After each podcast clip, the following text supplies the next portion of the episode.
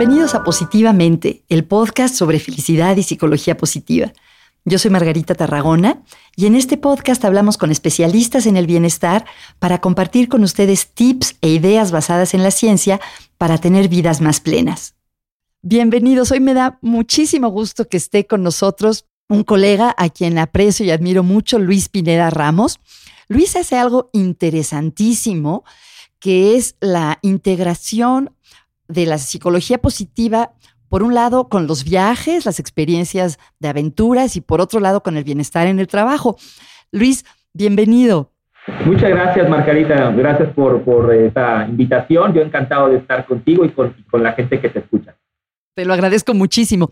Yo dije cómo te percibo a ti o a mí que me viene a la mente cuando pienso en Luis Pineda, pero ¿Tú cómo defines tu trabajo? Me da curiosidad, ¿qué dicen tus tarjetas de presentación o cuando alguien te conoce en una cena? ¿Cómo explicas tú lo que haces, Luis? Pues eh, yo le digo a la gente, cuando me pregunta a la gente a qué me dedico, eh, les digo, miren, yo soy un especialista, no, no suelo decir un experto, y, después te diré lo que yo opino que es la diferencia entre uno y otro. Te digo, soy un especialista en, en la ciencia de la felicidad y la aplicación de, la, de esta ciencia para mejorar el desempeño de las personas en su práctica profesional, ¿no? Eso es lo que digo. Y, repito, digo especialista porque creo que para ser experto, vaya, se requiere mucho más. Eh, eh, quizá tú estás más del lado de la, del experto, ¿no? Que yo. Eh, yo soy un especialista porque me apasiona, me apasiona este tema y le he dedicado los últimos siete años, seis, siete años de, de mi vida profesional. Y, básicamente es eso, yo le digo a la gente, me dedico a ayudar a las personas en las organizaciones a mejorar su desempeño individual y colectivo gracias a la ciencia de la psicología positiva. Y ya de ahí, pues surgen eh, variedad de, conversaciones con, con, las personas eh, y de ahí también surgen en muchas ocasiones ya compromisos este, profesionales para dar capacitación o para eh, impartir conferencias, eh, sobre todo en ámbitos corporativos, que ese ha sido mi enfoque, ¿no? Ok, por cierto que no mencioné que tú tienes una maestría en psicología positiva aplicada de la Universidad de Pensilvania, que es como el lugar más prestigioso, cuna de la psicología positiva. Y no sé si fuiste la primera persona mexicana que obtuvo ese grado, Luis. Sí, fíjate, eh, curiosamente me acuerdo cuando James Pawelski, el coordinador de la maestría en psicología positiva, me llamó en el 2013 para darme la noticia que había sido aceptado. Me dijo, y debo decirte, Luis, que eres el primer mexicano en este, cursar la maestría en psicología positiva en esta universidad. ya después me he enterado que, que hay otras personas, está María, eh, que también es mexicana, que también hizo la maestría, solo que me imagino que como ella ya lleva muchos años en Estados Unidos, quizá aplicó con pasaporte norteamericano, ¿no? Pero bueno, este, eh, sí, entonces, eh, eso es algo que, en su momento pues también me dio mucho gusto, mucho, mucho orgullo, por supuesto. Claro. Cuéntanos un poco, Luis, ¿por qué alguien debe, bueno, tal vez debe no es la mejor palabra, pero ¿Qué obtiene una persona que tiene una empresa, un, un, negocio, al contratar a alguien especializado en felicidad? Uno podría decir, bueno, a mí lo que me importa es que la gente trabaje bien, que haga bien su trabajo, lo de la felicidad ya es cosa de ellos en su casa, ¿no? ¿Cuál es tu, tu experiencia en esto? Y obviamente es algo en lo que crees porque lo haces y lo haces muy bien. ¿Cuál es la conjunción entre la psicología de la felicidad y el éxito de las organizaciones?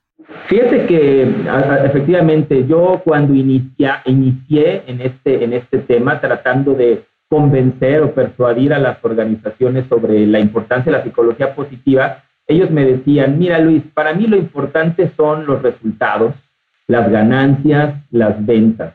Y si tenemos ganancias, resultados positivos y ventas, entonces la gente va a ser feliz, ¿no? Ese era su, su paradigma. Eh, yo básicamente eh, le, digo a las personas que el camino quizá más, eh, más corto o el, o el, camino más eficiente o más eficaz para llegar a resultados, pues es primero desarrollar el potencial de, las personas, desarrollar el potencial de su gente. Entonces, siempre les hago saber que la psicología positiva no está, o la felicidad no está ni con mucho peleada ni distanciada de los resultados, todo lo contrario la pueden utilizar como un medio, obviamente, para mejorar el, bienestar y, para desarrollar el potencial de la gente, ¿no? Entonces, que deberían ver la felicidad no como un fin necesariamente, aunque también lo es, pero como un medio para alcanzar otros fines. Esa es una de las maneras en que, en que hago el, el, approach con ellos.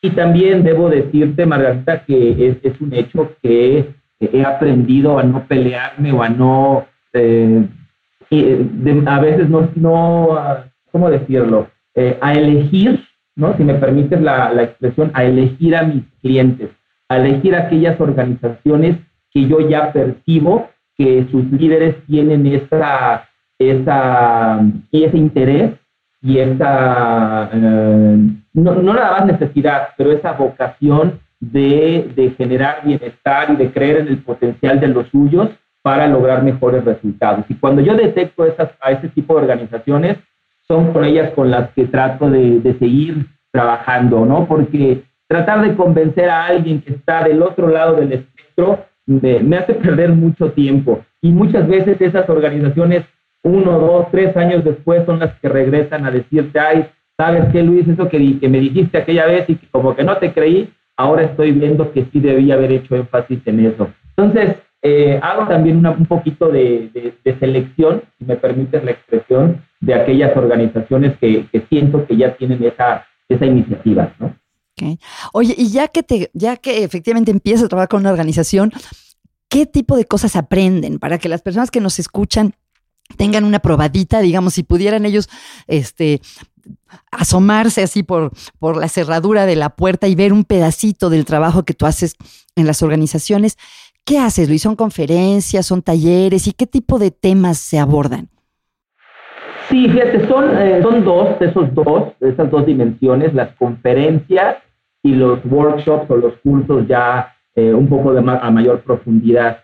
En las conferencias, pues tú sabes, suelen ser eh, intervenciones únicamente de una hora, hora y cuarto para ah, eventos muy específicos, ¿no? Las convenciones anuales de directivos, las convenciones anuales de ventas de ciertas personas o el Congreso Nacional de tal, el Congreso Internacional de tal, en donde básicamente me piden a mí eh, relacionar la disciplina de la psicología positiva con el, día a día y con la operación del tipo de organización que me llame. Si me llama una empresa automotriz o una empresa de bienes de consumo o una empresa turística, ¿no? Tratan ellos o me piden ellos que yo relacione la psicología positiva, ¿no? Las herramientas que la psicología positiva le puede dar a la gente que trabaja en estos en estas empresas, considerando sus características específicas.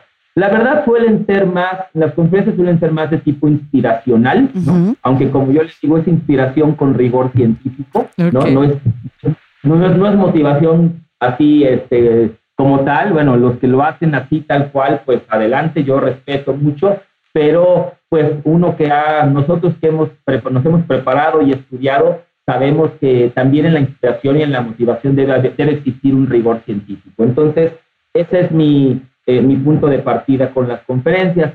Con los talleres puede ser una gran variedad, hay una gran variedad de los mismos, ¿no? He trabajado mucho últimamente con talleres de, de liderazgo, ¿no? Liderazgo, cómo la psicología positiva puede ayudar a las personas a mejorar su liderazgo, a entender qué es aquello que amenaza y que recompensa a las personas, cómo dar mejores retroalimentaciones, ¿no? Cómo cómo estar atentos y observar no solamente lo que hace mal la gente, sino lo bien que hacen las, personas su trabajo. En fin, eh, este es un tema en el que suelo últimamente he estado muy, muy metido. Y fíjate también, los tiempos, también las, las épocas nos marcan actualmente la necesidad del cambio, ¿no? De tener que cambiarnos, de adaptarnos a nuevas, a nuevas situaciones. Y también creo que ahí la psicología positiva tiene mucho que decir, ¿no? En, cómo adoptar una mentalidad de crecimiento, de crecimiento, ¿no? Cómo aplicar un optimismo realista para, para hacerle frente a los cambios en los cuales estamos sujetos. Todas las personas, pero más en este país donde cada ratito tenemos que, ¿no? Nos, vemos sorprendidos y tenemos a nuevas, a nuevas realidades. Ay, Luisa, hay tanto que te quiero preguntar. A ver, vamos por partes. Uno respecto al liderazgo. Eh, tú hablas, y con toda razón, de la importancia de inspirar, pero basado en una base científica. ¿Cuáles serían, digamos, tres puntos que en tu experiencia y, y basados en la investigación ayudan a las personas a ser buenos líderes o líderes positivos? ¿Cuáles son tres habilidades que vale la pena cultivar o aprender como líder? Sí, pues mira, hay tres, muchas, pero tres son mis, mis favoritas. Y son bastante, en cierto punto, en cierto, eh, de cierta manera, bastante sencillas. A mí me gusta mucho entre otras cosas, hacer énfasis en la comunicación activo-constructiva, ¿no? que tú también conoces perfectamente. ¿Qué es? Un, líder eh, no, está, no está ahí, un, un, líder de una organización, de un área, de un departamento, muchas veces cree que está ahí para corregir lo que va mal y para señalarle a las personas eh, aquello que, en lo que está fallando, lo cual por supuesto que es importante, pero eh, también es importante darse cuenta que los líderes tienen que aprovechar eh, aquellas situaciones en las que nuestra gente, nuestro equipo, viene con nosotros a compartirnos algún logro, a compartirnos algún objetivo, alguna meta lograda.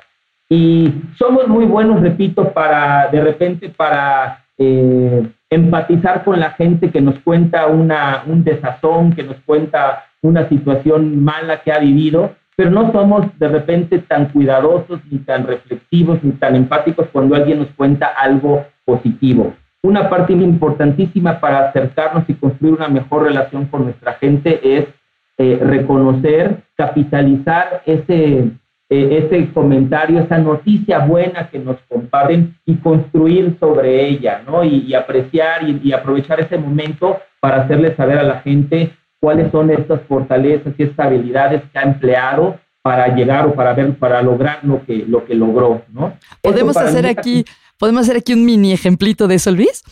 Digamos que yo soy tu, yo soy tu subordinada y te vengo a compartir una noticia y nos, nos enseñas el, lo, bueno, lo que se debe hacer y lo que no se debe hacer, aunque Haz de cuenta, Margarita, que tú eres, yo soy el director de ventas de la empresa, ¿no? Soy el director comercial eh, de una empresa y tú eres una de mis, de mis agentes de ventas o de mis vendedores. Ha estado batallando durante varios meses por conseguir una, eh, cerrar una cuenta en específico, ¿no? Y finalmente lo logras, ¿no? Logras eh, cerrar esta cuenta, llegas conmigo, con tu jefe, ¿no? Me tocas la puerta de mi oficina, y, me, compartes, por ejemplo, esta, esta noticia. No sé si quieres hacerlo, ¿no? Te, hablo de tú, te digo Luis o señor Pineda. Dime, eh, licenciado, Pineda, ya sabes. Nos encanta, nos encanta que licenciado. No, ahora, sí. algo. Voy a darte también, primero me lo dices y te voy a dar una respuesta que solemos dar, ¿no? Como jefes, ¿no? Y después te doy la, la, que podríamos llegar a mejorar, ¿no? Perfecto. Así es que... Órale. Licenciado, Perdone que lo moleste, pero es que le quería decir que por fin, que cree ya hoy en la mañana, por fin, después de la última reunión que tuvimos, ya conseguimos la cuenta de Distribuidores Unidos que llevábamos ya desde hace tres meses persiguiendo, licenciado. Ay, qué bueno, Margarita, me da gusto. Mira, déjame terminar este reporte y si quieres después lo discutimos, ¿sale? Muchas gracias. ¿no? Ahí está una, una, una respuesta muy, eh, la famosa respuesta a, pasivo, eh, activo, constructiva, pasiva o pasiva constructiva, en la cual, pues sí, quizá le dices a la persona, oye, felicidades, qué bien, pero eh, ahorita estoy en otras cosas, gracias y ya está, ¿no? Eh, ahora, ahora la volvemos a hacer, te vuelvo a, tocar a la puerta. Y te va, ahí te va otro tipo de respuesta que algunos de nuestros jefes nos suelen, nos suelen dar. Tampoco va a ser la respuesta ideal todavía, pero te voy a decir para que también la gente se dé cuenta eh, en, lo que, en, ah. en lo que solemos caer. Pero adelante y... Ah, ok, ok. Entonces va de nuevo. Licenciado, perdone que lo moleste, es que le quería decir que al fin, eh, hoy después de la última reunión que tuvimos, por fin ya pudimos concretar, cerrar el acuerdo con la cuenta de distribuidores unidos, que ya llevábamos tres meses persiguiéndola. Ah, ok. No, pues está bien, Margarita, qué bien, pero sabes que ya de por sí tenemos tanto trabajo, estamos hasta tope de trabajo, ya ves que hasta los sábados tenemos que venir, y ahora con esta cuenta, ¿te imaginas la cantidad de trabajo que vamos a tener? O sea, ya, ya no vamos a poder ni disfrutar nuestros fines de semana, Margarita. En fin, bueno, eh, hablamos de esto más tarde. Ay, qué horror, nada más de oírte como de verdad como que se me encogió el corazón. y mira que es, y mira que es una actuación, ¿no? Pero es, otro tipo, otro tipo de respuesta, en la que sí una respuesta activa porque nos involucramos un poquito en el, en el tema, pero para solo ver los puntos negativos, ¿no? Para solo ver lo malo que hay, ¿no? Lo que representa en términos, en este caso, de carga de trabajo adicional, no voy a tener tiempo de ver a mi familia, entonces, ¿qué sucede con cualquiera de estas dos respuestas?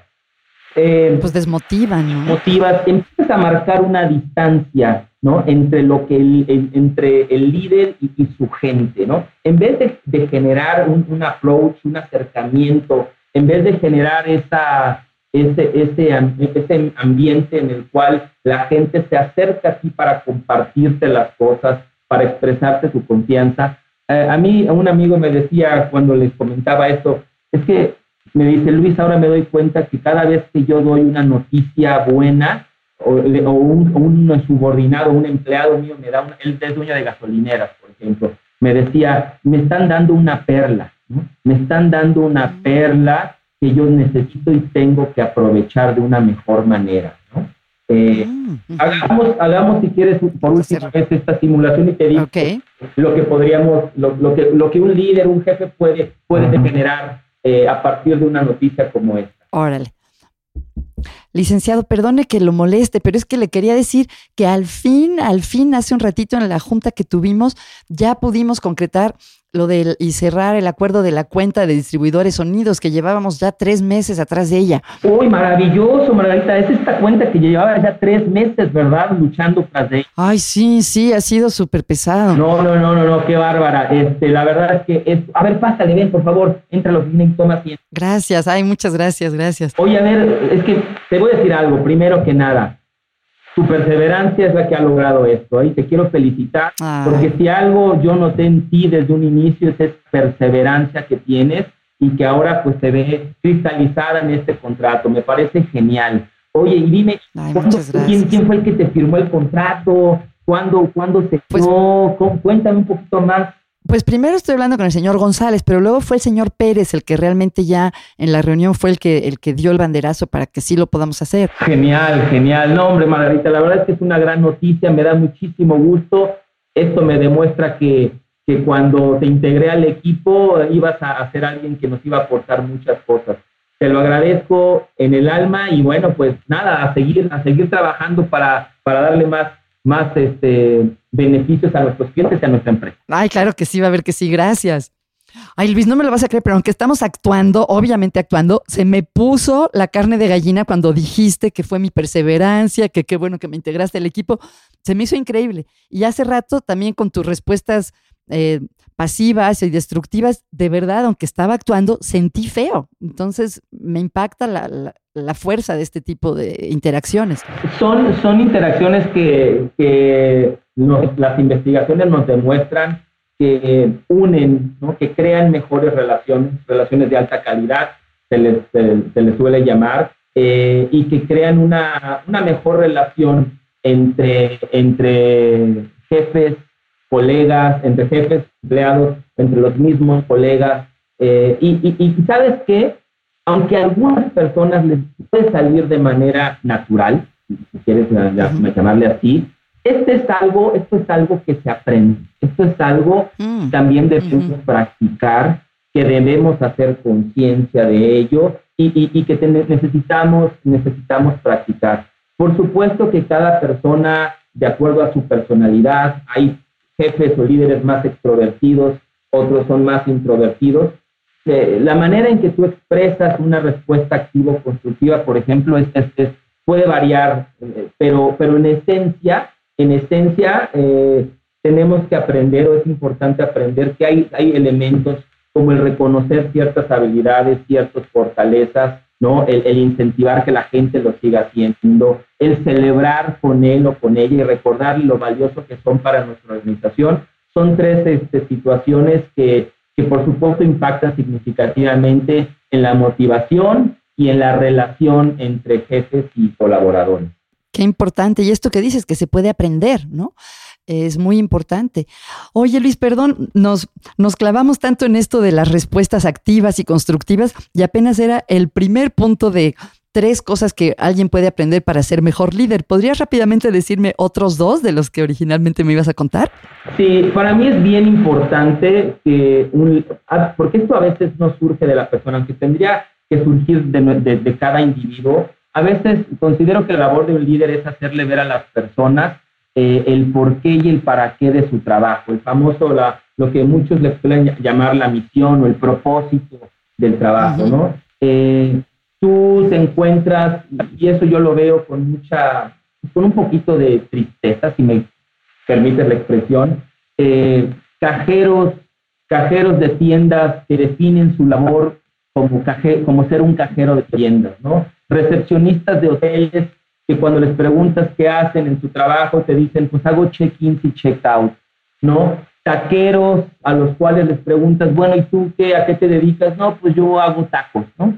Y, la gente tiende a expresarse, expresar de su profesión de una manera, creo yo, muy, muy, muy cortita, muy limitada, y no se dan cuenta que todo trabajo, todo trabajo implica, ¿no? A, a través de lo que haces, mejorar aunque sea un poquito la vida de otras personas.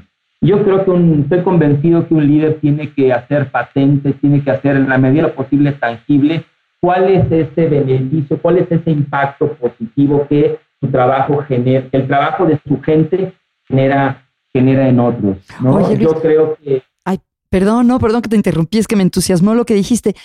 ¿Tienes algún ejemplo, por ejemplo, de un eh, recepcionista de un hotel que no lo defina solo como hacer el check-in y el check-out, o de un taquero que no lo defina como hacer tacos, o de alguien a quien tú has ayudado a, ampliar su manera de ver su trabajo? Sí, claro. Yo tengo, a mí me, encanta hablar de un ejemplo en particular, he tenido varios que tuve hace algunos años en, Cancún con un taquero que le decían el güero.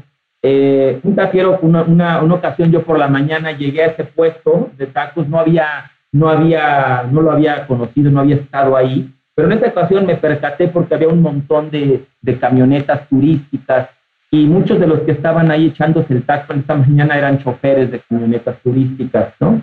Eh, choferes que ya sabes, muy tempranito se van a echar eh, su desayunito para después irse a los diferentes hoteles para recoger a los turistas y estar todo el día con ellos en sus tours y demás, ¿no? Entonces yo llegué a ese puesto, eh, me acerco al, me voy acercando al, me estacioné, me voy acercando al puesto, me doy cuenta un poquito antes que se me había olvidado mi cartera, no traía cartera, regreso a mi, a mi coche y pues nada más pude juntar entre un billete de 20 pesos y dos moneditas que tenía sueltas, tenía solamente 40 pesos para, pues para, para desayunar y yo soy bien tragón. Esos son como dos dólares para lo que nos escuchan en otros lados. Más o menos. Entonces yo llego con este taquero y, y antes de otra cosa, le pregunto, oye, este, oye, compadre, le digo, eh, ¿cuánto valen tus tacos? ¿Me puedes decir cuánto cuestan? Es que no, se me olvidó mi cartera, no traigo mucho dinero y no quiero pasarme. Y este taquero eh, en ese momento me ve fijamente y me dice, eh, joven, yo no estoy aquí para esto. Yo no le entendí, o sea, yo no sabía si me estaba hablando a mí. Le dijo, oye, ¿a qué te refieres? Me dice, sí, sí, sí, yo no estoy aquí por, yo no estoy aquí por eso.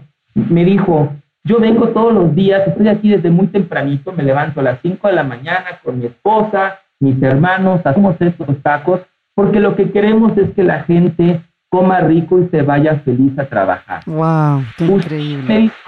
Usted, joven, coma lo que quiera. y si te no descansa, pasa otro día y me lo paga. ¡Wow! ¡Qué increíble! ¡Qué increíble! Increíble porque creo, ahí, ahí, ahí refleja, el, el, güero, este taquero refleja su propósito. Es decir, él sabe, por supuesto, que tiene que hacer tacos de calidad, pero él sabe que el taco es un medio para un propósito más, más grande. Él sabe que su trabajo consiste en darle un poquito de ánimo y de felicidad a la gente que va a iniciar una jornada de trabajo ardua. Él no sabía si yo era chofer o no de una van. Él dijo, yo no voy a permitir que tú te vayas con hambre a donde quiera que te vas a ir el resto del día. Hay una hermosa, hermosa historia. Entonces, la manera en que esta gente se explica su trabajo, la manera en que ellos, ellos explican su trabajo, tiene un efecto muy importante en la motivación y en el nivel de compromiso para con una empresa. Y aunque hay gente como el güero, este taquero, que lo sabe y que lo ha venido desarrollando, creo que también es una parte importante del líder, una función importante del líder, el hacerle saber, hacer consciente a, la gente que está ahí para una, un propósito más noble que solamente, eh, que solo el, lo que la descripción de puesto marca.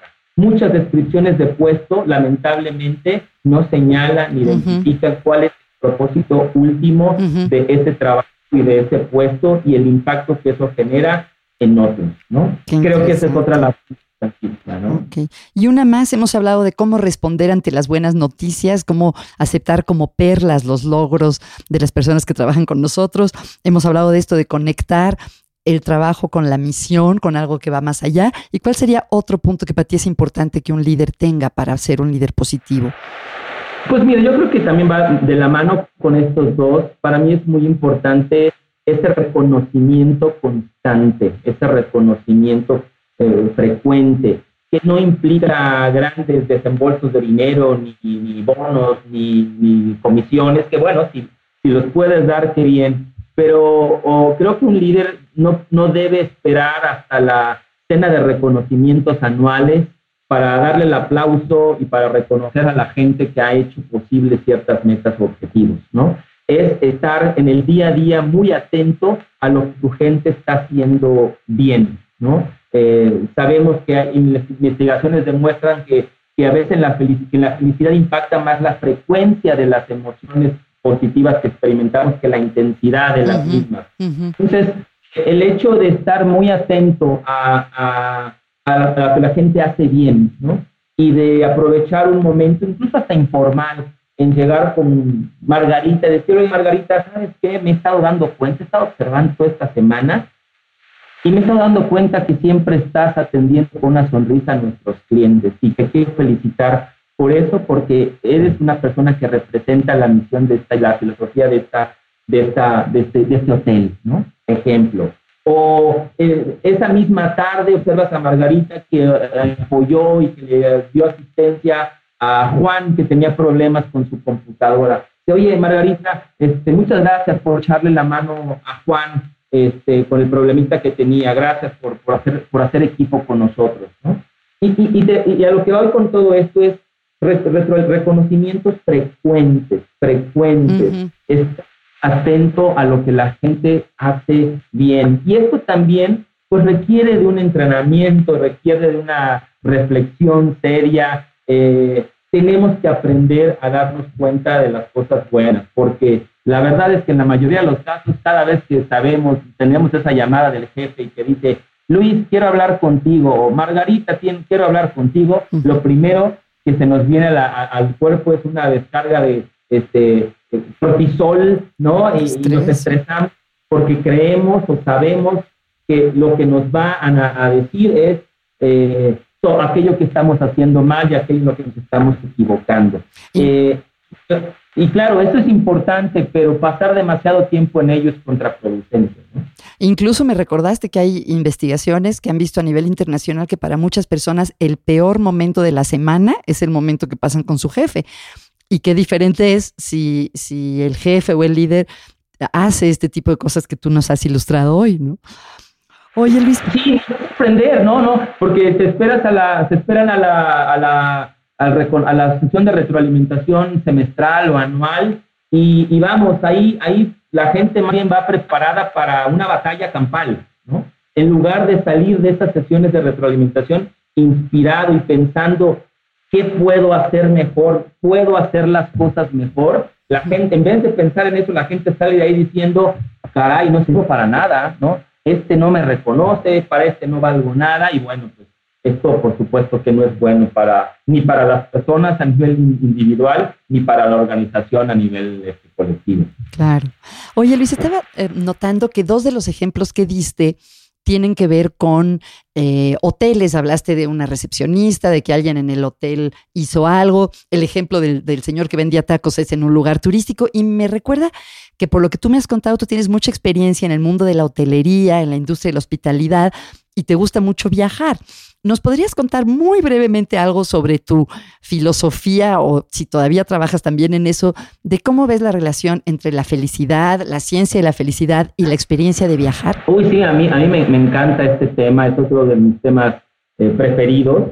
Eh, y, parte de mi, vamos a llamarlo así, el, famoso, le llamamos capstone en, en, eh, en la universidad en Pensilvania, aunque sería una especie de una pequeña tesis, ¿no? Una tesis.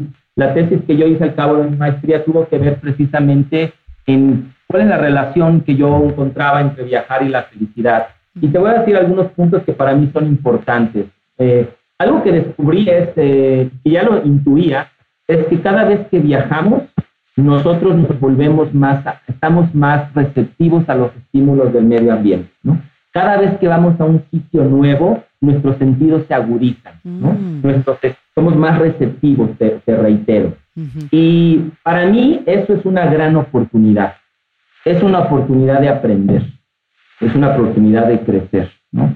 Si, nuestro, si nuestra mente y nuestro cuerpo están listos para recibir y adaptar información, experiencias y traducirlas en una mejor versión de nosotros, hombre, pues entonces yo, mi premisa es, no viajemos únicamente para divertirnos, viajemos también para crecer y para crear una mejor versión de nosotros.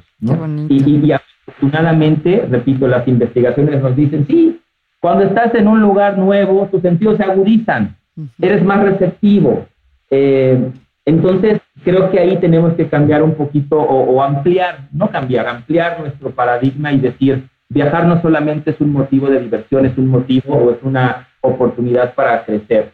Eh, yo encontraba también en algunas investigaciones, sobre todo en, eh, psicólogos europeos, eh, decían que una persona cuando se va de vacaciones, no sé, se puede ir cinco días, una semana, dos semanas. Por supuesto que en sus vacaciones suele pasarla bien, suele pasarla padre y divertirse y generar emociones positivas, pero Resulta que cuando esas personas regresan a casa, a, su destino original, al cabo de dos, tres semanas, esas personas vuelven a ser los mismos energúmenos que eran antes, y es que antes energúmenos, ¿no? Dura poco el efecto.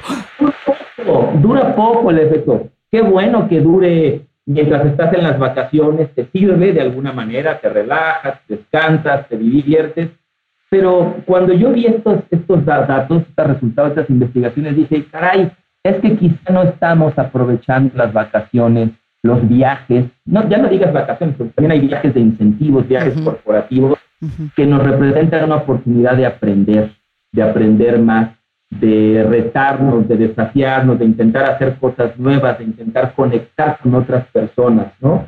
Entonces, eh, esta fue mi, mi premisa principal y te puedo decir, entre otras cosas, Margarita, que una de las cosas que desde mi punto de vista, y, y aunque todavía falta comprobarlo em, eh, empíricamente, aunque, aunque tenemos eh, un marco teórico que nos puede ayudar a entenderlo así, es, es esto. Para mí, cuando tú viajas, tienes que cambiar, tienes que ampliar tu mindset, tu mentalidad, y no esperar únicamente, no irte de viaje esperando, ¿yo qué voy a ganar de esto? Yo qué, me va a dar a mí este lugar? Ah, porque me voy a Barcelona la próxima semana.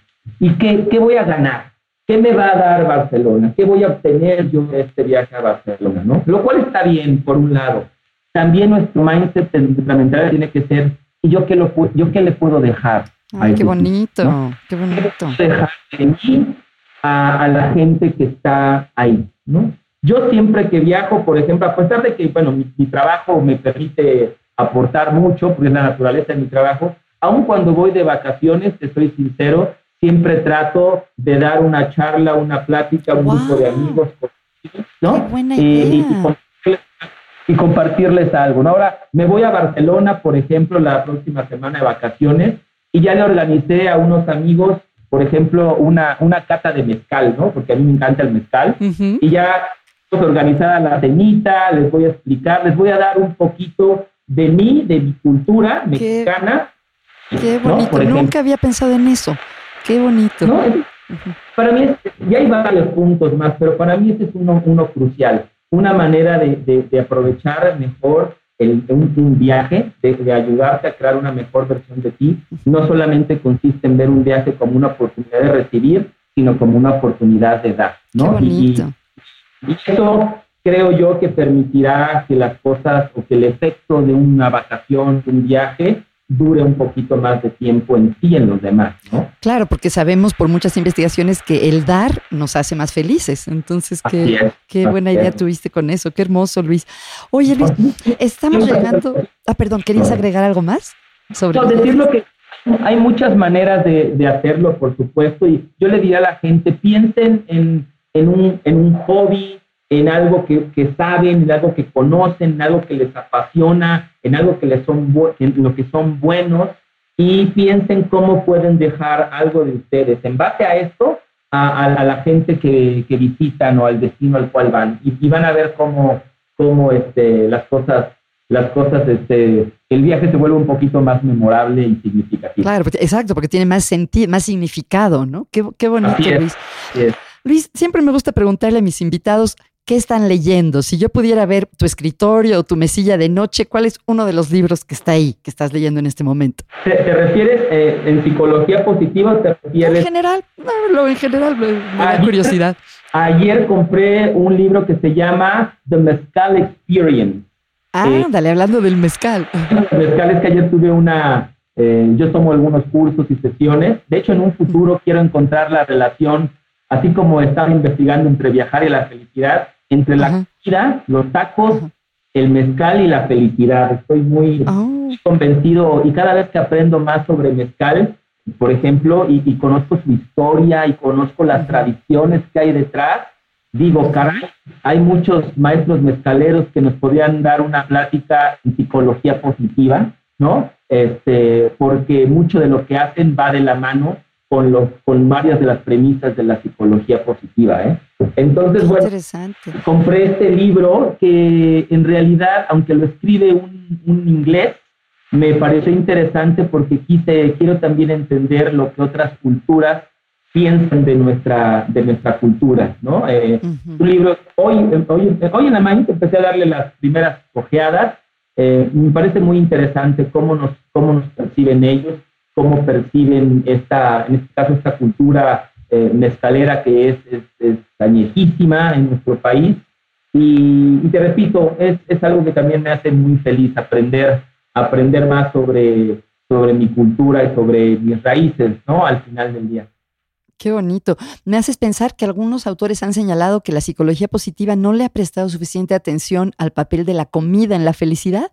Y acabo de estar en el World Happiness Summit, la cumbre mundial de felicidad, y curiosamente ya hubo tres ponencias que tenían que ver con la comida y la felicidad. Entonces creo que eh, vas por el mismo camino que estas personas que han visto lo que podría parecer obvio, que la comida, eh, la bebida dentro de un contexto eh, constructivo, creo, puede, es una fuente también de bienestar. Oye, eh, siempre me gusta pedirles a mis invitados un tip práctico de algo que nuestros escuchas puedan probar, experimentar en la próxima semana.